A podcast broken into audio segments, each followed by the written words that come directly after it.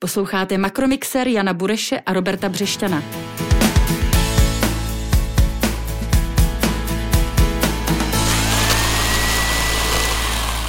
Dobrý den, tak eh, to, co teď slyšíte, to je úplně první eh, podcast, nikoli první podcast na světě nebo v České republice, a první podcast, který děláme my, Robert Břešťan a Jan Burech. A ten podcast se jmenuje Makromixer.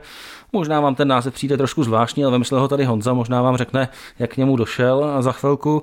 Každopádně ten eh, podcast se bude týkat ekonomiky. V první části vždycky vybereme tři nejdůležitější témata, které vidíme směrem do budoucna a v té druhé a delší části eh, budeme mluvit se zajímavými chytrými eh, hosty, jak se přesvědčíte eh, už, už dnes za chvilku. Tak nejdřív, Honzo, možná řekni sám o sobě něco a i klidně k tomu makromixéru, jak ten název vznikl a proč. Díky, Roberte. Já působím jako hlavní ekonom v Pátrii finance a s Robertem jsme dali hlavy dohromady a řekli jsme si, že na dnešním trhu chybí podcast, který by svým způsobem vtipně a s nadhledem jednou za čas oddělil zrno od plev, to znamená všechny ty z vás, co je zajímá biznis, ekonomika a peníze, tak nasměroval na to, co je skutečně podstatné. Nechceme to dělat každý den, na to nemáme kapacitu úplně, ale řekněme jednou za měsíc bychom se eh, společně sešli, pozvali zajímavého hosta a eh, snažili jsme se vás nasměrovat na to, co si myslíme, že je podstatné. Tak a moje jméno je Robert Břeštěn, já jsem šéf-redaktor serveru hlídací pes.org a výstupy z toho podcastu si budete moct přečíst eh, právě na hlídacím psu, stejně jako na webu patrie.cz. Budou tam i nějaké doprovodné grafy a další informace Eh, pro zájemce. Tak já bych se vrhl rovnou na ta, eh, na ta první tři témata, která jsme vybrali.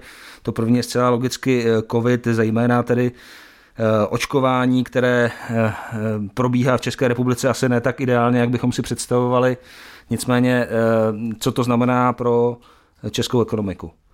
Rozhodně rychlost očkování je klíčové téma pro českou ekonomiku nejen pro prvních pár měsíců, ale troufám si říct, že pro celý rok 2021 čím rychleji začneme očkovat, tím lépe pro nás, pro všechny, tím lépe pro výkon české ekonomiky, zejména pro sektor služeb, pohostinství, hotelierství, eh, drobné služby, všechny, všechna eh, tato subodvětví z toho můžou eh, extrémně vytěžit. Co je důležité sledovat, je ne možná teď úplně denní pohyb v tom, kolik lidí jsme schopni naočkovat, ale myslím si, že rozhodne eh, začátek února, průběh března, kdy k nám začnou mířit eh, velké skutečně zásilky od mezinárodních farmaceutických firm a když se uvidí, eh, jestli jsme schopni je zpracovat a jestli jsme schopni přesvědčit populaci, že má smysl se očkovat. No to je právě ten problém. Já tady vidím v těch grafech, který si připravil, že že podle STEMu je eh, neochota nebo jenom 38% Čechů se chce údajně nechat očkovat. Takže jedna věc je nějaká, nějaká predikce tady, kterou taky vidím v grafu ministerstva zdravotnictví, které si říká jako velmi strik, strmý nárůst až k někam hodnotě 70% očkovaných, ale versus těch, ta, ta neochota lidí, to, to asi bude problém. Je to problém. Je to problém. Na druhou stranu pozitivní zprávou si myslím je to, že i eh, malá, malé procento očkovaných eh, dokáže udělat velkou službu. Eh, domnívám se, že pokud bychom byli schopni naočkovat zhruba 10% populace té nejohroženější, tak to samo o sobě dokáže do značné míry eh, snížit, eh, snížit úmrtnost eh, na COVID-19 a tím pádem odlehčit i českému zdravotnímu systému, potenciálně vlastně ulevit i české ekonomice. To znamená, i když nevěřím úplně stoprocentně ministerstvu zdravotnictví, tak myslím si, že ten jejich scénář je v zásadě optimistický, tak i málo může přinést velkou změnu.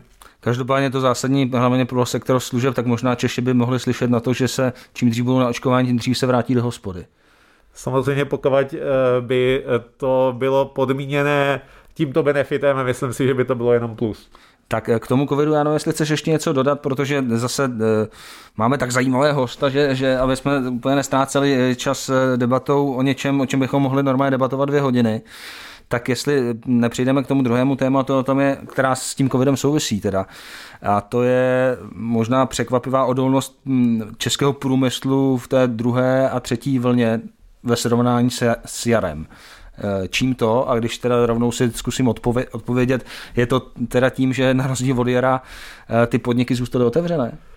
Je to, je to tak a máš pravdu s tím covidem, to bezprostředně souvisí tady. Eh, je to pozitivní zpráva, ten průmysl není v takových trablích jako, jako na jaře. Vidíme, že řada subodvětví, ať jsou to automobilky, výrobci počítačů, chemičky, tak eh, jsou vlastně na úrovních produkce, které jsou nad tím, co jsme eh, viděli na začátku roku 2020. Jednak je to díky tomu, že nebyly tolik narušeny ty eh, odběratelsko-dodavatelské řetězce a máme taky o něco silnější poptávku v Ázii, kde se jim podařilo líp zatočit s covidem. Eh, na druhou stranu může sehrávat svoji roli i to, že eh, v určitých odvětvích prostě v průběhu jara, jak se nemohlo vyrábět, poklesly skladové zásoby.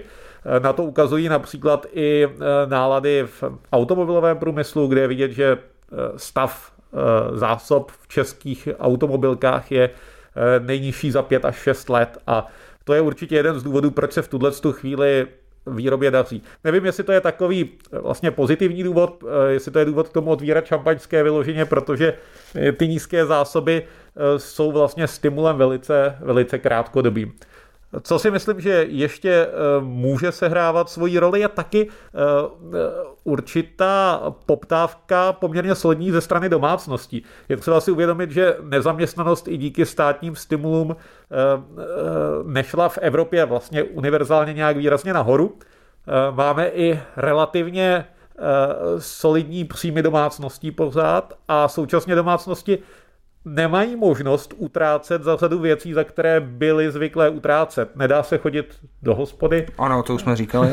ano, je důležitá ale nedá se, nedá se dělat řada jiných věcí, včetně, eh, včetně třeba cestování, ubytování, stravovacích služeb a některé části populace nebo části populace jednoduše zbývají prostředky k utrácení a eh, je vidět, že eh, se realizují pravděpodobně ve stacích dlouhodobé spotřeby. To znamená, na jaře se nakupovaly víc jízdní kola, teď v průběhu zimy běžky, v průběhu celého roku asi trošku více elektronika. Mm-hmm.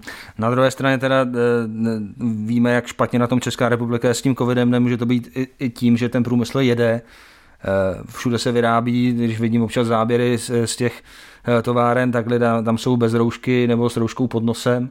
Takže, takže na jedné straně se eh, ekonomice daří nebo drží se nahoře díky, díky průmyslu, který zároveň dodává ty bacilonosiče nebo vironosiče do širší populace. Je to hypotéza, která mě taky napadá, když se dívám na některé záběry z výrob.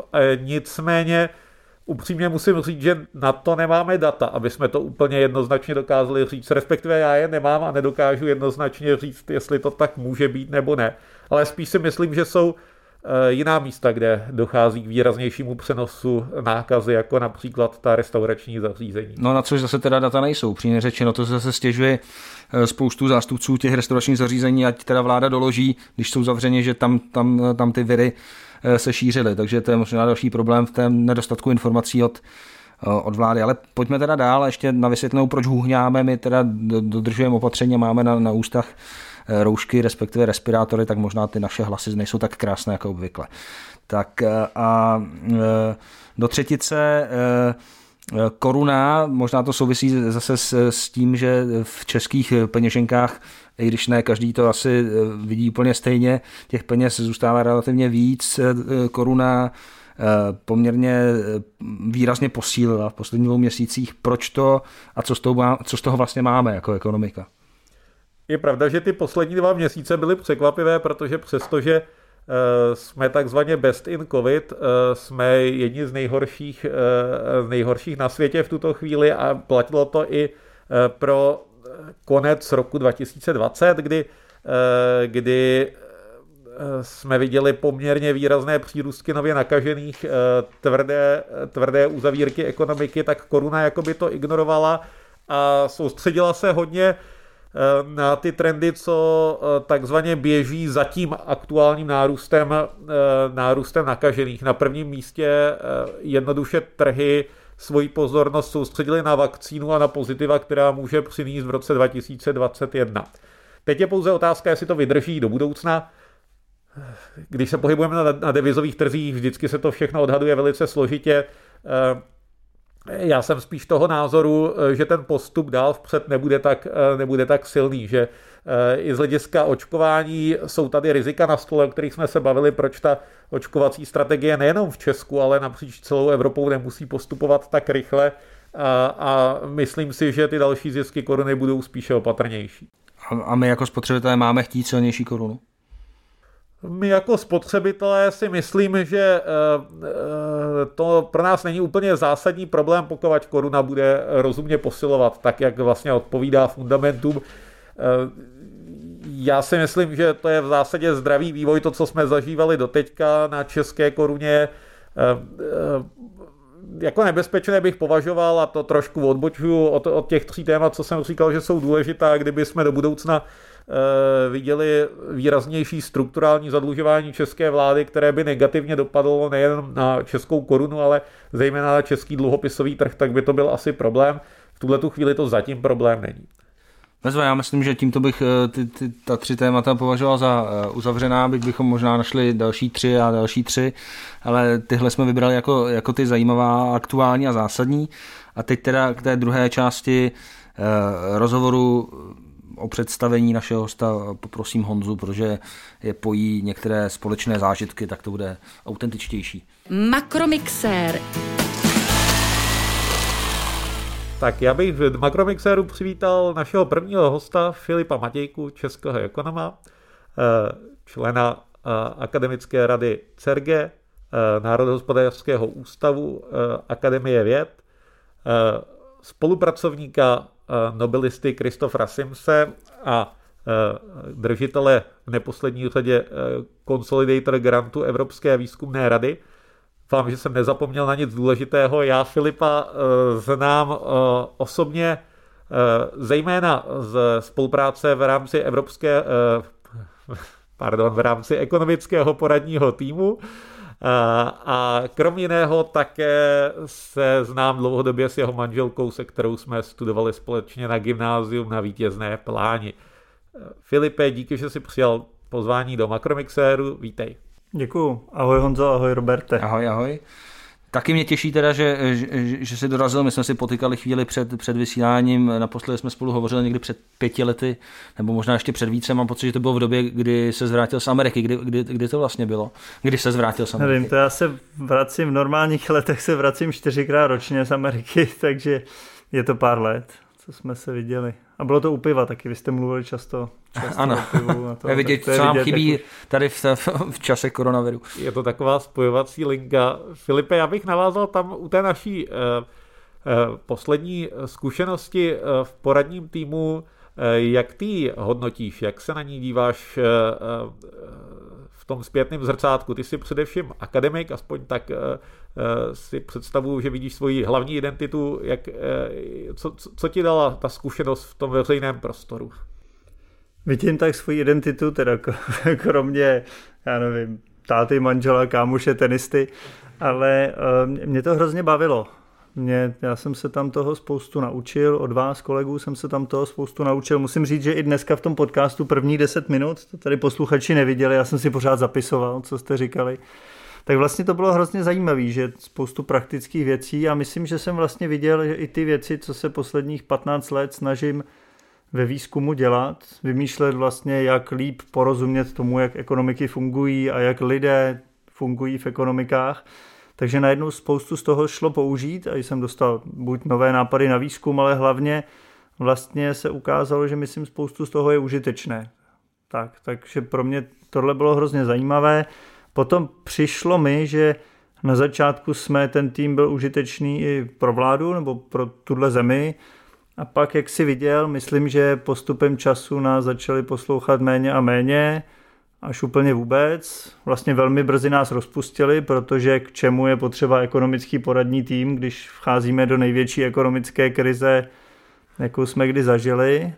A mimochodem, proč to teda, čím jste si to, a to asi otázka na oba, eh, Čím si vysvětlujete, že se vás nejdřív eh, politici pozvou, vy v svůj volný čas trávíte ve prospěch jich a ve prospěch téhle země a pak ty rady, které jsou opřeny o nějaký ekonomický fundament, o nějakou znalost, zkušenost, prostě v podstatě spláchnou já myslím, pryč. že to úplně nesedlo do těch struktur. Ono to vlastně vzniklo ne pod ekonomickými ministerstvy, ale u ústředního krizového štábu, protože pamatuju si, že pan ministr Havlíček jednu chvíli řekl, že vlastně nepotřebuje nebo nechce žádný poradní tým.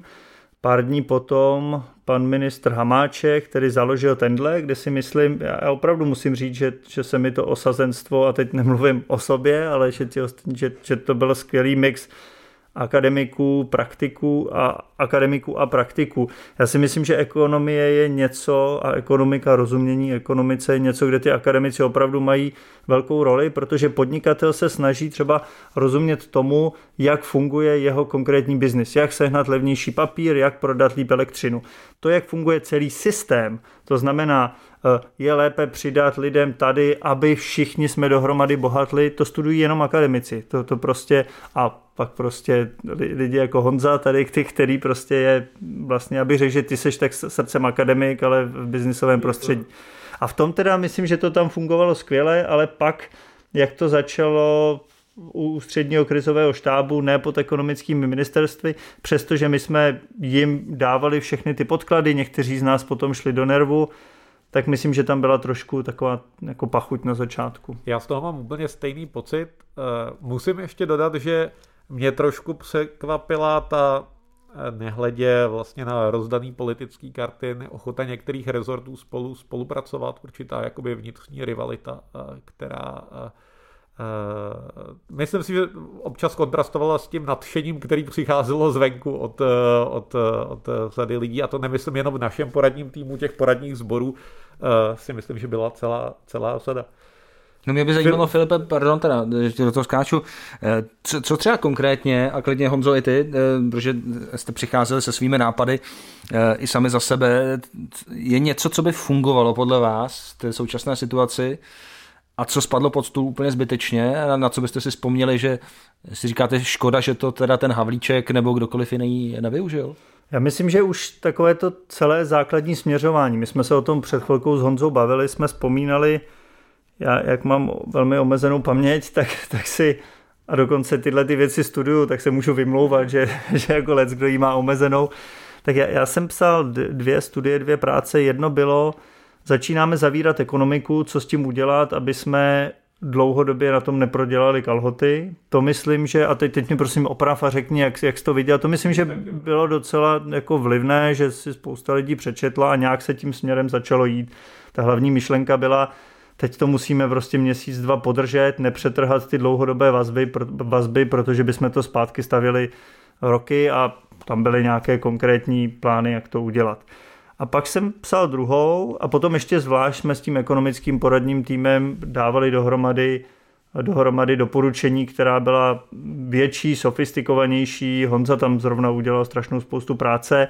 Tam už si nepamatuju přesně detaily, ale tak řeknu o té své tak tam bylo plán na to, jak ekonomiku otevírat a dlouhodobě jít. Vlastně ten zásadní část té zprávy bylo, největší problém dlouhodobě bude nejistota. Psal jsem to v Dubnu, a když se podíváme, co se potom stalo, nejistota tenkrát už jsme věděli, že způsobuje polovinu toho ekonomického poklesu a často řídit nejistotu je daleko levnější, než rozhazovat na všechny strany 100 miliard, 100 miliardy korun. 100 miliardy korun. A nejistota jde řídit různými způsoby, jednak je potřeba samozřejmě hodně investovat do všech těch chytrých karantén, očkování a tak. Druhé, mít jasné, jednoduché plány, aby se všechno neměnilo. Tady víme, že se hospoda často dozví den předem, že se zavře, pak se znova otevře. Oni chudáci vždycky najmou lidi, pak jim musí říct, hele, teď pro vás zase práci nemají, tak oni si najdou brigády někde jinde, za 14 dní je před, přemlouvají znova, ale prosím tě, teď zase naskoč, teď pan ministr Havlíček řekl, že se to byla druhá věc. A třetí věc, eh, vlastně ta nejistota vždycky je jednodušší, když máme jasná obecná pravidla.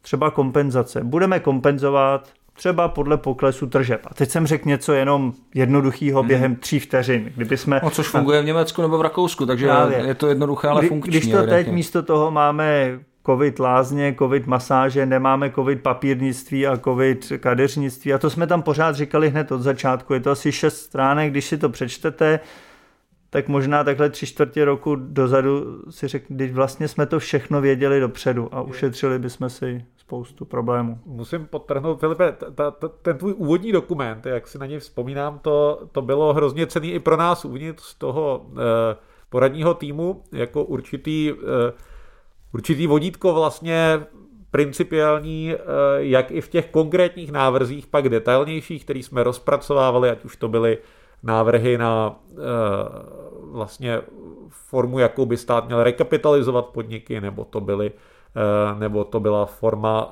podpory pro zaměstnance, nějaká česká forma Kurzarbeitu, ty programy antivirus, nebo další návrhy. Všechno to vlastně trošku v tom se odrážely ty úvodní, úvodní principy, Eh, principy, který primárně Filip dával dohromady s, něk, s, s některými kolegy z CERGE, jestli se ne, nepletu, nebo úplně sám to dával.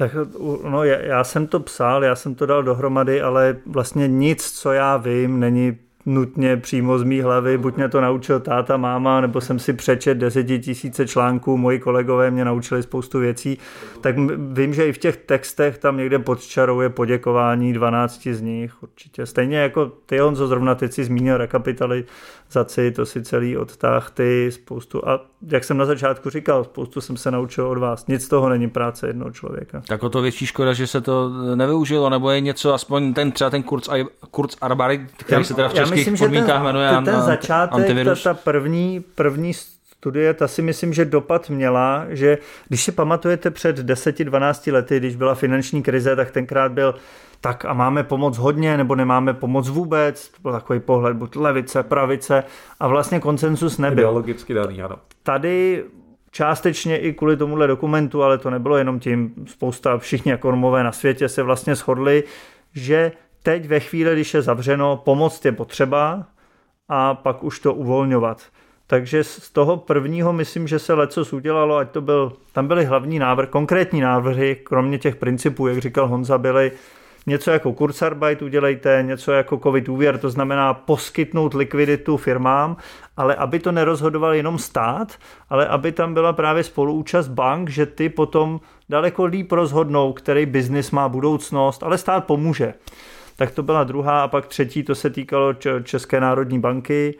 Tam jednu chvíli jsme se trošku báli, že to půjde směrem, který se nám by nelíbil, ale musím říct, že co, ty o tom víš, Honzo, daleko víc za poslední tři čtvrtě roku Český národní bance jenom tleskat. E, tak Česká národní banka je rozhodně konzervativnější na tom e, poli měnově politickým a do, do značné míry je to tím, že ani nepotřebuje vlastně eh, toli, toliko dělat z řady důvodů a Myslím si, že tam ta komunikace vždycky probíhala s centrální bankou velice dobře. No. Vlastně v řadu těch věcí jsme komunikovali napřímo. A Může to být tak... i tím, že dlouhodobě odvádí dobrou práci, tak se na to připravila a tak. To, je, to já Přesně už nevidím tak. do těch detailů, ale to byla třetí část a musím říct, že tam, tam dodatečně k tomu, zatímco na začátku jsem se vyjadřoval k některým věcem, že bacha nedělá tohle, nedělá tohle, tak tam to dopadlo dobře. Makromixér. Filipe, teď když bych to otočil, uh, tu tvoji zkušenost uh, do budoucna trošku, jak to vidíš? My jsme se tady s Robertem bavili před chvílí o očkování, já to sám považuji za vlastně to nejdůležitější v tuhle tu chvíli, kde by ten stát měl napřít tu veškerou eh, energii a zorganizovat to skutečně dobře, tak aby jsme v tomhle projektu uspěli, protože tam není velký benefity to, z toho. Tohle úplně souhlasím. A taky, jak to vidíš ty? Jak jsem co, říkal, co si myslíš, že je důležitý? Pro si povídali, tak já jsem si pořád zapisoval. Tady vlastně když doočkujeme o den dřív, tak budeme moc otevřít o den dřív a každý zavřený den a teď ono se to mění. Na začátku to třeba bylo 5 miliard korun denně, hmm. teď už to je méně, ale je to spousta peněz. Jeden den není v ekonomice nic důležitějšího. Vlastně celá ekonomie je vlastně studium toho, jak využít omezené zdroje. Když něčeho máme omezený zdroj, když si to byly peníze, pracovní síla, ale může to být naše mentální kapacita, čas, tak to napnout nejlépe.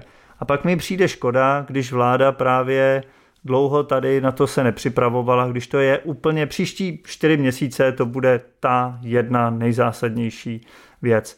A my jsme tedy volali, snažili jsme se různě i třeba někde zákulisí doporučit, aby opravdu na koordinátora očkování té celé té obrovské logistické akce vzali toho největšího odborníka, to jsou nějaký opravdu největší špičky ze startupové scény, co mají logistické firmy, jsou schopni je postavit za měsíc a půl. Nakonec to dělá pán, který je... Který nesmí mluvit s médií. Já jsem teď myslel ten, kdo to nakonec úplně vzal, pan jo. premiér, který je určitě nejvyšší, ano. jako ši, šikovný, ale co já vím, eh, má docela dost práce, myslím si, že i říká, že moc nespí, jestli měl dvě minuty denně volna a najednou chce v těch dvou minutách dělat tady tohleto, tu obrovskou logistickou akci. Já bych si vybral jiného zaměstnance na tuhle práci.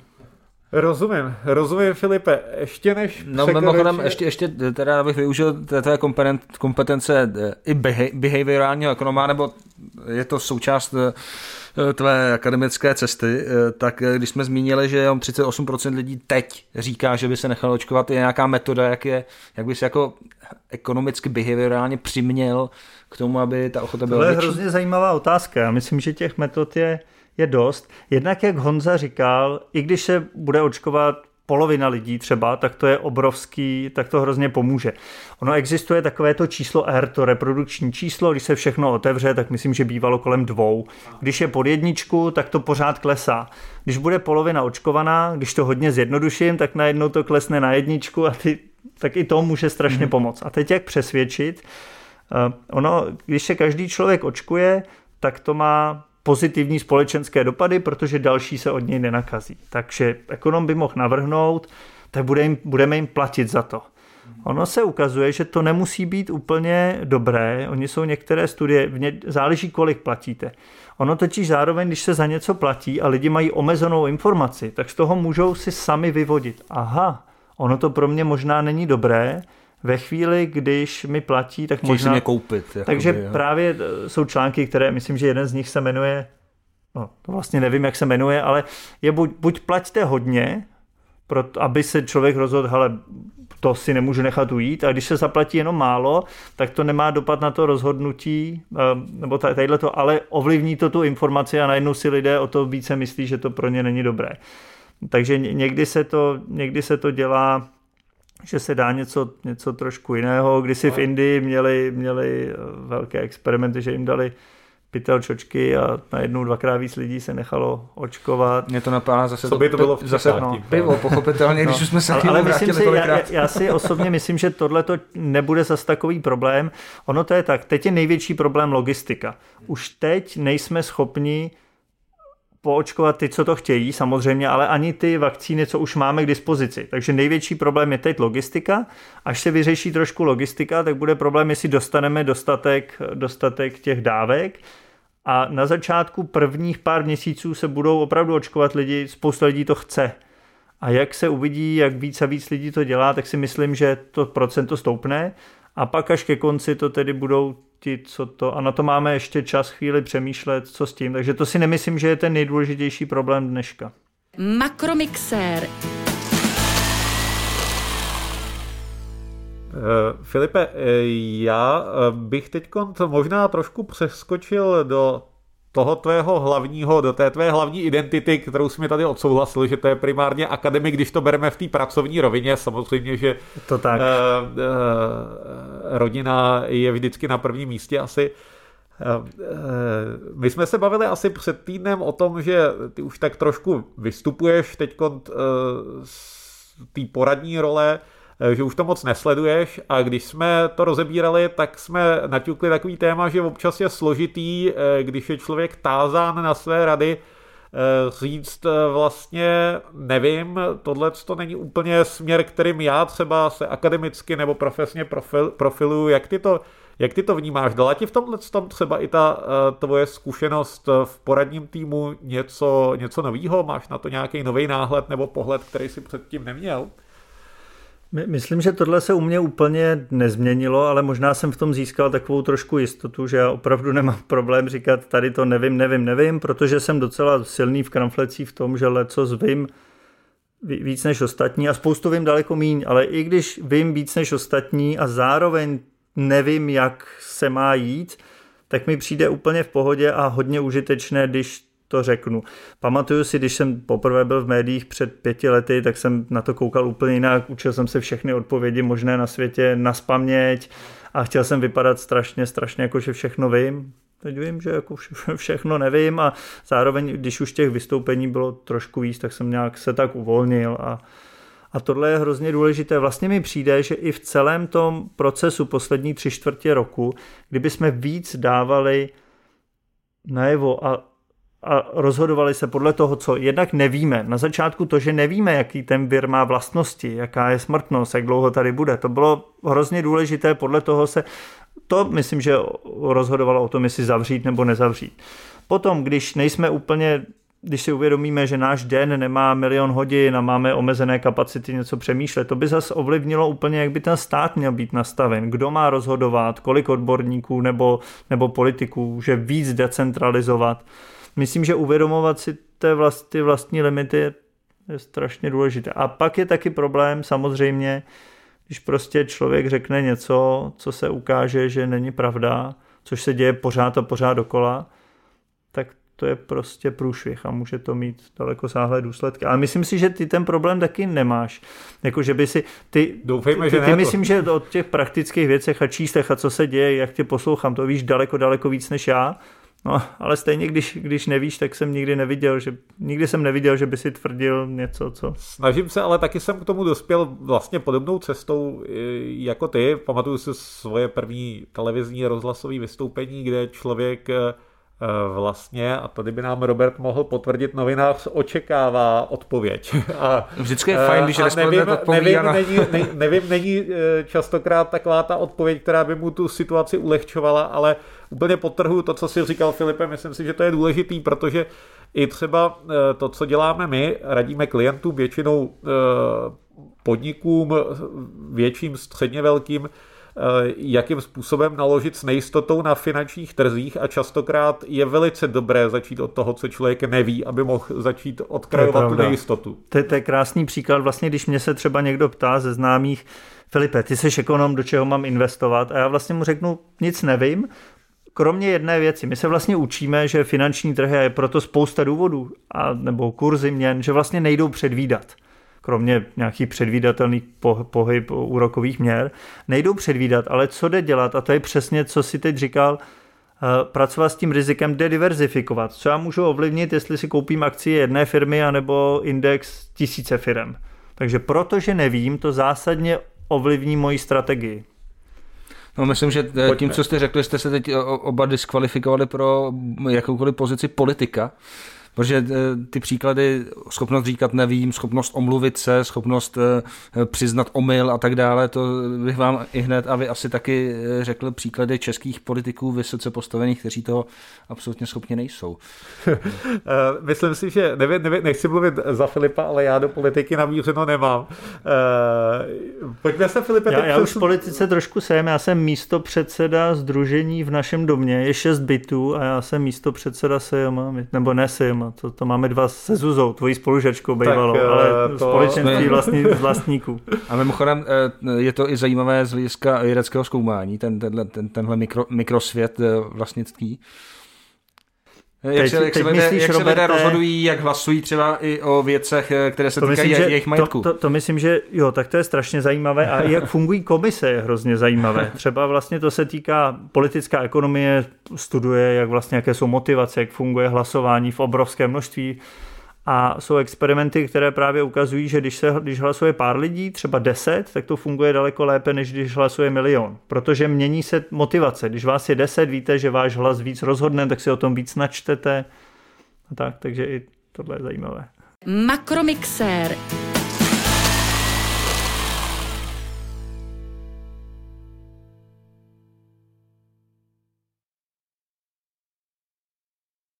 Pojďme, pojďme teď, Filipe, skočit k tomu, eh, kde teda eh, by si směl být takzvaně jistý v kramflecích, kde ty, ty věci víš eh, a dokážeš o nich mluvit k tvý akademický dráze.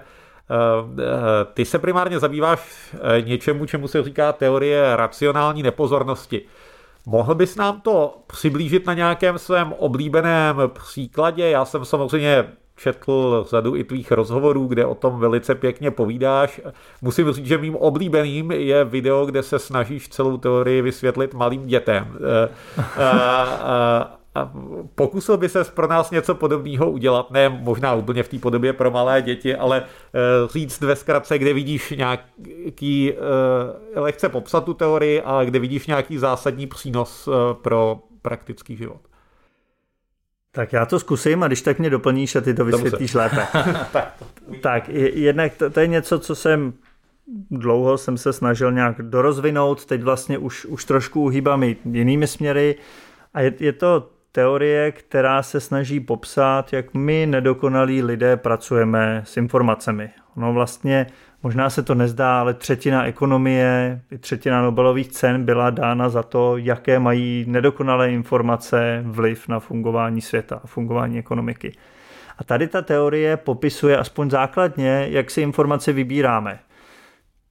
A ta první část je, není, není moc hluboká, že si prostě vybíráme ty důležitější pro nás. A nebo v ideálním případě bychom si měli vybírat ty důležitější, že bychom měli prioritizovat a pak právě, když to spojíte s těmi klasickými teoriemi ekonomickými, tak z toho plyne, že se má trošku jinak regulovat, že finanční trhy fungují jinak, že pracovní trhy fungují jinak. Vlastně ovlivňuje to úplně všechno a potom to všechno nějak funguje tak realističtější.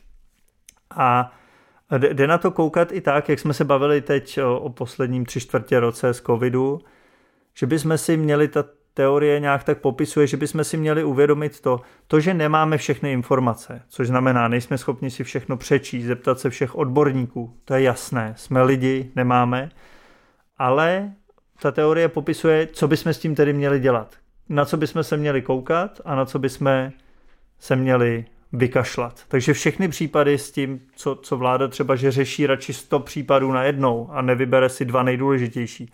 Teď to je očkování. To je příklad problému. To, že se mění eh, pořád všechna pravidla a pak my lidé nejsme schopni každý den číst, co se děje. Mě když se už před třemi měsíci, když se mě někdo ptal, co si myslíte o, o současných opatřeních a já jsem tomu byl velmi blízko, já jsem byl v těch poradních, tak jsem taky musel říct, jak Honza říkal, nevím, nevím, protože nečtu to každý den. Běžně lidi říkají, že to nestíhají prostě už. Vůbec, vůbec, hmm. už mě to, no. A jinak takové ty třeba jiné menší příklady, to jsou se to týká ekonomie, nakupujete tiskárnu. Tak ta tiskárna, jednak vás zajímá, jak vypadá, jak tiskne, ale náklady jsou jednak, co zaplatíte za tu tiskárnu a co v budoucnosti zaplatíte za inkoust. Často ta druhá část je i větší, ale lidi víme, že jí často se na ní nedíváme, že sledujeme, aha, tahle tiskárna je o trošku levnější, koupím si ji, ale možná na inkoustě zaplatím za příští dva roky třikrát tolik tak to je takové, jaké máme problémy s tím, když se, na nějaké, když se nedíváme na ty správné informace. To, že se nedíváme na všechny, je jasné, ale vymyslet, jak se dívat na ty, na ty správné. A teď mě Honzo doplníš a Já tě to. doplním otázkou samozřejmě. Eh, mě Velice z toho tvého výzkumu zaujala jedna část, která se týkala trhu práce, kde eh, jste, a když tak mě oprav, eh, eh, pracovali s tím, že určití uchazeči jsou třeba diskriminovaní už čistě na základě toho, jak se jmenují. Protože přesně z toho důvodu, který si popsal, lidé jsou zahlceni informacemi, dokáží zpracovávat jenom nějaké omezené množství, zvláště co se týká textu, tak Samo o sobě při pročítání stovky životopisů eh, jsou automaticky odfiltrovány v určitém prostředí, například řekněme česk, eh, větnamská nebo ukrajinská jména, což eh, vede to k nějaké podvědomé diskriminaci. Mě by zajímalo, jestli vlastně se zamýšlíte nad tím, i normativně. Jo. Jestli, jestli, eh, když tohle to zjistíte, tak si, eh, se snažíte eh, přemýšlet nad tím, jak to změnit. A, a nebo jestli to vnímáš něco jako, tak tady jsme přišli na nějaký přirozený omezení člověka, který takhle funguje a vlastně něco jako diskriminace je normální. Jo, to je, to je důležitá otázka. A myslím, že každý ekonom by na to odpovídal trošku jinak, i každý vědec. Já to mám tak, že jednak jsem hodně zvědavý, tak mě prostě zajímá to zjistit, ale s tímhletím týmem, tak chci zdůraznit, já jsem to dělal se svými kolegy na CERG, Michalem Bauerem, Julí Chytilovou, Vojtou Bartošem, jsou všichni úžasní. A, a vlastně myslím, že co máme společného, že nás zajímá ve finále, jak to pomůže. Že nás nezajímá něco si někde jako psát. popsat a do toho. A náš přístup je hold, že na to jdeme z vědy akademie, ale ten cíl je opravdu pomoct. A my tenhle ten článek, ještě se teď teda pochválím, tak jako ne, nebo ne sebe, ono vlastně, oni ty další tři, myslím, že na to mají, jako na tom článku mě větší vliv než já, ale dohromady dostali jsme nějakou cenu v Anglii za nejlepší ekonomický článek v experimentální teoretický a teoretický ekonomii za celý rok na světě. Takže to bylo... To bylo za rok 2020 to bylo?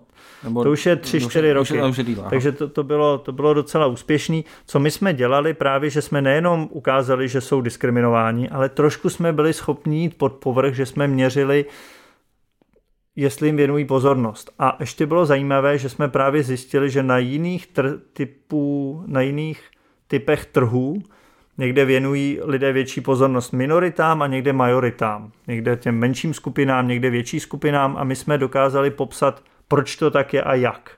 Takže už jsme z toho poznali, jak se to chování mění a v tu chvíli to přesně otevírá dvířka do toho, tak a když změníme regulaci, co pomůže.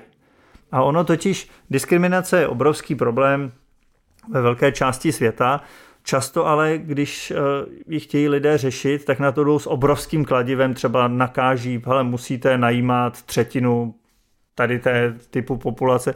A to často může výst ještě k větším problémům. Ve chvíli, když objevíte lépe, jak to vlastně, čím je způsobena, tak na to můžete jít pinzetou. Vlastně tak a tady třeba jedno, co, co pomáhá, takový, taková věc je, Představte si, že v prvním... My, my co jsme zjistili, ještě ab, ab, abych doplnil, když je v e-mailu někdo napíše Dobrý den, chci se k vám hlásit do zaměstnání a podepíše se romským nebo větnamským jménem, tak jeho životopis si dokonce jenom přečtou, jenom přečtou v dva, dvakrát míň případech než u Jiřího Hájka, bylo jméno, které jsme jenom přečtou. Takže i když má super vzdělání, všechno zkušenosti, nedozvědí se tak si představte, že ne, že nakážete, že určité etniku musíte nabírat, ale že jenom řeknete v prvním kole když si to přečte ten HR manager, půjde to přes nějaký formulář, tam nebude vidět jméno a pohlaví, protože pro diskriminaci žen to může fungovat stejně. To znamená, pozvete trochu víc těch minorit na pohovor a tam už se předvedou tam už dál nic nenakazujete a už se, takže je to trošku uh, regulace, ale daleko jemnější a i ta má velký vliv, stá se. Je to tak. takový ten jemný šťouch, není to to tvrdý, eh, Právě. tvrdý kladivo. Jde potřeba najít jemné šťouchy, které často hodně pomůžou, ale přitom neuškodí i třeba na, na straně těch, těch podnikatelů, kteří si mohou, mohou vybrat. Trošku máte, ano, ale ne, ne moc. Máte třeba nějaké firmy, které, které na to reagují a, a, a poučují se z těchto vědeckých poznatků, že třeba ty svoje výběrová řízení dělají tímhle stylem? Tohle už se dělá více a více. Já vím, že v Belgii se to dělá hodně. Ne, neřeknu vám teď, které firmy, tenkrát jsem to sledoval a více Ale a více. Tady v Česku třeba někdo řekl, jo, to je báječná studie, pojďme to vyzkoušet, jestli o tomhle něco víte. To úplně nevím, možná, že někteří z mých kolegů na to navazovali s někým. Ono něco z toho se dělalo už před tím, než my jsme tohleto vyskoumali, publikovali. Vidělo se, že to funguje, ale úplně se nevědělo jak a proč. A my jsme právě popsali lépe, proč, ty, proč na ty jiné typy diskriminace to nepomáhá, ale tady na to by to pomohlo. Jasně. Eh, chtěl jsem se tě zeptat, jakou váhu přikládáš intuici, ty sám osobně, Filipe, jako takovýmu, eh, když bys to vstáhnul osobně, si racionálně nepozorný a víš to o sobě a eh, nebo seš spíš takový ten typ, co se snaží mít ty věci minimálně zásadní, jakoby rozmyšlený hodně dobře dopředu. Počkej, teď si ale řekl dvě, dvě otázky, by strašně zajímavý a Filip určitě odpoví na tu druhou. Mě by nejvíc ne, já to zkusím. Mě zajímala ta intuice, totiž no, jestli... Ne, ta intuice, to od té doby, jak jsi zmínil, od té doby, co si, teď jsem se snažil to spisovně opravit, to slovo intuice, tak jsem nad tím začal přemýšlet. To je něco, na co jsem změnil názor u sebe. Já jsem právě... Bylo to po naší včerejší zkušenosti, Filipe? Poje... To musí říct, o co, co Ty, ty, jsi to, ty jsi to do, do zajista uh, vytěsnil, ale jak jsem uh, ti rezervoval u nás parkování, tak uh, jsem pravděpodobně čistě s použitím intuice odhadl uh, značku tvého auta na to, že budeš pravděpodobně vlastník Forda. Jo, a který, já jsem ti nenapsal, já jsem ti řekl buď Ford nebo, nebo Ford nebo Lamborghini. Lamborghini, to je pravda, ale Vyber já se. jsem se trefil do toho Forda, to věřím. Jo, já jsem kdysi právě byl, nebo myslím, že jsem hodně racionální, hodně věcí rozmýšlím. A teď, teď ale, jak jsem říkal, i že jsem se o té racionální nepozornosti výzkumně trochu posunul k obecnějším věcem, víc zkoumám, jak se lidé rozhodují jinak, třeba teď máme velký projekt na lékaři, jak se rozhodují, tak vlastně začínám na intuici nahlížet trochu jako, eh, víte, co to jsou neuronové sítě? Neuronové sítě to je nějaká jako obrovská, veliká černá skřínka, počítač zdát se něco naučí, ale nedokážete ji rozšmodrchat tak to je pro mě teď trochu intuice, takhle ji chápu, že něco jsem se naučil za těch 40 let, některé věci jsou tak jednoduché, že dokážu říct, z A plyne B, z plyne C, z plyne D. Takhle jako často přemýšlím, ale někdy to je, že dojdu k nějakému názoru, ale nedokážu ho zpátky rozšmodrchat, proč přesně si to myslím. Ale to neznamená, že tam, že prostě, co, jak jsem se učil, že ty neuronové spoje se tak jako pospojovali za těch 40 let, že mi z těch vstupů, co vidím, z těch informací, mi to dá tenhle ten výsledek, že asi bych měl si koupit toho Forda. Neřeknu úplně proč, ale to neznamená, že tam není proto racionální, reálný podklad. Akorát to nerozšmodrchám. Tak aspoň vědecky a takhle začínám na to trochu koukat, ale musím říct, že já jsem jako hodně racionální. Jedna z věcí, co se snažím vždycky odlišit, je krátkodobý a dlouhodobý dopad a prospěch. Vy jste zmiňovali, oba Robert o tom mluvil, behaviorální ekonomie. Behaviorální ekonomie je často seznám 500 chyb, co lidé dělají a vlastně se dá říct, že dělají jako všechno špatně, ale myslím, že to tak není, že spoustu věcí děláme jako dobře, reagujeme na to, když se změní daně, začneme se chovat jinak a pak tam jsou drobné odchylky, to je ta behaviorální ekonomie. Největší věc, která je jako popsaná, která myslím, že má dopad na naše zdraví, na to, co dělá politika, je, že nevidíme do budoucnosti, že zapomínáme na ten dopad, to je jako s tím inkoustem, že se nezamyslíme, co, tak to je věc, kde se snažím být hodně racionální. Makromixér. To je vlastně o, částečně o tom, co jsme rozebírali v eh, těch předešlých otázkách přiznat si, co všechno nevím. Eh, protože když od toho Taky. člověk začne, tak vlastně může racionálně eh, začít nějakým způsobem promýšlet, kalkulovat. Hmm. Mě vlastně ještě vzhledem k těm tvým teoriím zajímá jeden moment. Já, protože mám hodně osobních zkušeností z finančních trhů, tak na jednu stranu oceňuji aplikace teorie racionální nepozornosti v řadě případů, který ty zmiňuješ. Nicméně eh, pak mám osobní zkušenost eh, s dílery třeba na devizových trzích, kteří jsou postaveni před eh, vlastně nelehký úkol, kdy musí neustále dávat na ten trh cenu, za kterou jsou ochotni nakupovat a prodávat danou měnu aniž by měli jakékoliv nové informace k tomu, že se něco změnilo nebo nezměnilo. A tady si myslím, a zajímal by mě tvůj názor, není to vlastně opačný problém? Eh, ty máš činit rozhodnutí, jestli se něco změnilo na tom trhu nebo ne, aniž by si dostal jakékoliv nové informace. Já myslím, že to je trošku součástí toho, že některé informace, ten svět se mezi tím změnil, někde na internetu to je napsané, co se změnilo, já nevím, v Bangkoku cena nějaké akcie se pohla, něco drobného se změnilo, ale ten trader není schopen si to přečíst, tak, tak podle toho musí nastavovat. Myslíš, že i on má šanci být racionální, protože... Ne, právě, že ne. To, to teorie jo. říká, prostě to je fakt, že nejsme schopni si přečíst a myslím, Jasně. že to je pak hlavní rozdíl mezi těmi lidskými tradery a počítačovými tradery. A, ale tohle je něco, co já zatím k tomu víc nejsem moc schopen říct já i jako několik mých kolegů jsme se snažili popsat, jak by fungoval finanční trh, když pěkně popíšete, že ten trader je racionálně nepozorný, ale musím říct, že to je hrozně těžké tohleto, protože tam je tam je daleko víc interakcí, že on přemýšlí nad tím druhým traderem a teď nějak jako do všechno do budoucna a nějak jsme to nezvládli tohle dotáhnout. To mě připomíná historku, kdy já jsem na eh, tady dealingu ČSOB ukazoval našim obchodníkům, eh, jakým způsobem centrální banka modeluje jejich chování se tomu upřímně zasmáli, ale jinak jako tady v tom asi jsme, jsme zajedno. Já si taky myslím, že tam ten prostor pro tu racionalitu už je, už je vlastně velice velice omezený. No my racionálně musíme tak pomalu končit, protože máme natáčení skoro za sebou teda prvního podcastu, kdy jsme si řekli, že takové hygienické pravidlo by mělo být 40 minut a myslím, že jsme ho už dávno překonali, což myslím, že není vůbec, co vůbec není na škodu jako obsahu, se myslím. A, a, a ještě se popřu o to víc, protože se stejně musím zeptat, protože ty jsi řekl, že teď pracuješ na projektu, jak se rozvíjí lékaři a to mi připadá extrémně důležité a zajímavé, notabene v téhle době, když jsme celou tu debatu odstartovali covidem. Můžeš k tomu něco říct víc? Řeknu, děkuju. Ono vlastně, jak tady povídáte o té teorii racionální nepozornosti, tak ta má v sobě nějaký základní zjednodušující předpoklad, že si to lidé vybírají dobře. Tak to mě, ono to je užitečné takhle nad tím přemýšlet, nějakou dobu mě to bavilo, ale vlastně víc a víc nás zajímá, no a dobré, tak už jsme se z toho něco naučili, jak se ale lidé opravdu vybírají informace.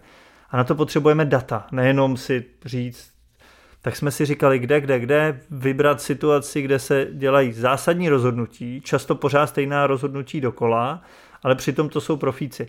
A nějak jsme se dostali do, do kontaktu, máme data z 12 nemocnic v Kalifornii, miliony pacientů, tisíce lékařů a vidíme, jak se přijde pacient, lékař napíše jeho jméno, začne se dívat do systému, kde má výsledky jeho minulých testů, současných testů, alergie, všechno možné a vždycky někam klikne a my máme data o tom, na co kliknul, na co se dívá a jak se pak rozhoduje.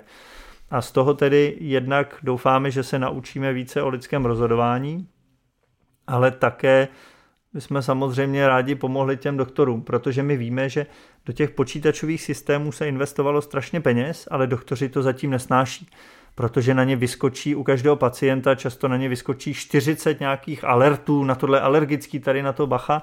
Oni nejsou schopni to sledovat, tak se nedívají na nic z toho.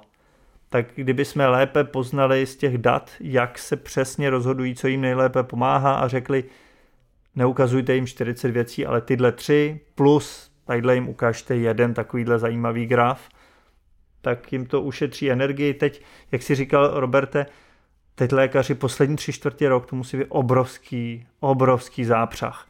A prostě přesto, že jsou výkonní profesionálové, tak musí to být strašně těžké, možná kvůli tomu musí pak dělat trošku víc chyb. Tak když jim někde o tisícinu jejich práce ušetříme, že jim předložíme informace jednodušeji, tak to snad pomůže. Je to i, Filipe, jedna z věcí, kterou budeš řešit v tom novém grantu? Eh, Přesně který se, tak. Je to, je to, no, takže mezinárodní projekt vlastně s datama ze zahraničí, kde... Tak to tak. je, je to, je to projekt, tahle část zrovna s lidma z Berkeley. A tady máme ještě celé široké, jedno dlouhé ne- nepoužité téma, zkušenosti z Ameriky a srovnání s Evropou, ale na, na obávám dej... se, že, že si dáme někdy nějaké pokračování. Na to dejde čas někdy jindy. Já bych to zakončil poslední důležitou otázkou, spíš takovým intuitivním typem. Filipe, kdy myslíš, že si společně dojdeme na pivo? Tak, myslím, že si v březnu dáme venku, perfektní. To, je, to nevím vlastně, jestli se smí pít venku, ale možná... Zatím ne. Já jsem velice ale, rád, že ale, ne, jako obecně, jestli to není zakázaný, ne, ne, to zakázaný vůbec. Pití na veřejnosti teď ne. No a tak to myslím, že Jinak si a, a pak půjdeme v červnu. Perfektní. Já jsem rád, že končíme lepší. podcast na pozitivní vlně. Filipe, díky, že jsi k nám přišel. Mě těšilo. A Přeju ti všechno dobrý do nového roku 2020. Vám taky, pánové, děkuju a přeju všechno nejlepší tomuhle podcastu. Myslím, že to budete mít super, protože když jsem tu prvních 10 minut, 4 hodiny poslouchal, co všechno víte, ne, vy jste říkali zábava, vy o tom mluvíte hezky, ale víte toho strašně moc a děláte to s pokorou, ale opravdu toho víte moc, takže já myslím, že to bude super a že se to bude všem líbit. Tak, tak díky to, za tak to. to děkujeme, já se teda hlavně ptám, ale tomu taky nějakou kompetenci potřebuju, že? Takže... Je potřeba vědět, kam se ptát. Já myslím, že ty to víš taky, proto se ptáš na otázky, na které se ptáš. Tak jsme se hezky pochválili. Děkujeme. Já taky děkuji, že jsi dorazil, bylo to z mého hlediska zajímavé. Doufám, že se na tom shodnou i naši posluchači. Poslouchat nás můžou, jak jsem se dozvěděl na Spotify, na Google Podcast, Apple Podcast nebo na Soundcloudu. A to, že to slyšíte teď, znamená, že jste si to někde našli. Takže takže nás poslouchejte i příště, eh, takže loučím se za sebe, za Roberta Břešťana a loučí se tedy i kolega. Díky, loučím se já, Honza Bureš. Ještě, ještě jednu věc řeknu, že nějaký výpis nebo nějakou formu textového zpracování najdete na hlídací pes.org a taky na patria.cz. Takže díky a zase někde naschledanou, naslyšenou. Makromixer Jana Bureše a Roberta Břešťana.